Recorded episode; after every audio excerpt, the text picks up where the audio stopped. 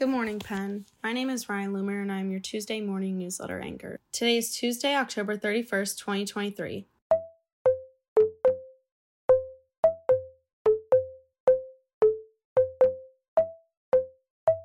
Happy Halloween!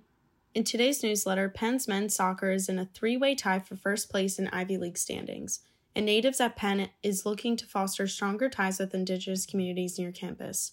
But first, let's take a look at what the Penn chapter of the American Association of University Professors had to say about recent statements from administrators and pressure from donors. Today's top story is Penn AAUP says recent statements have impaired university functions.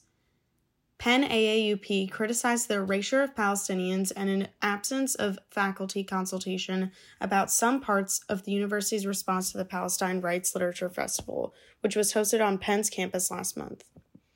In university news, Fossil Free Penn hosted a press conference on campus yesterday where they publicized their ongoing legal complaint against the university.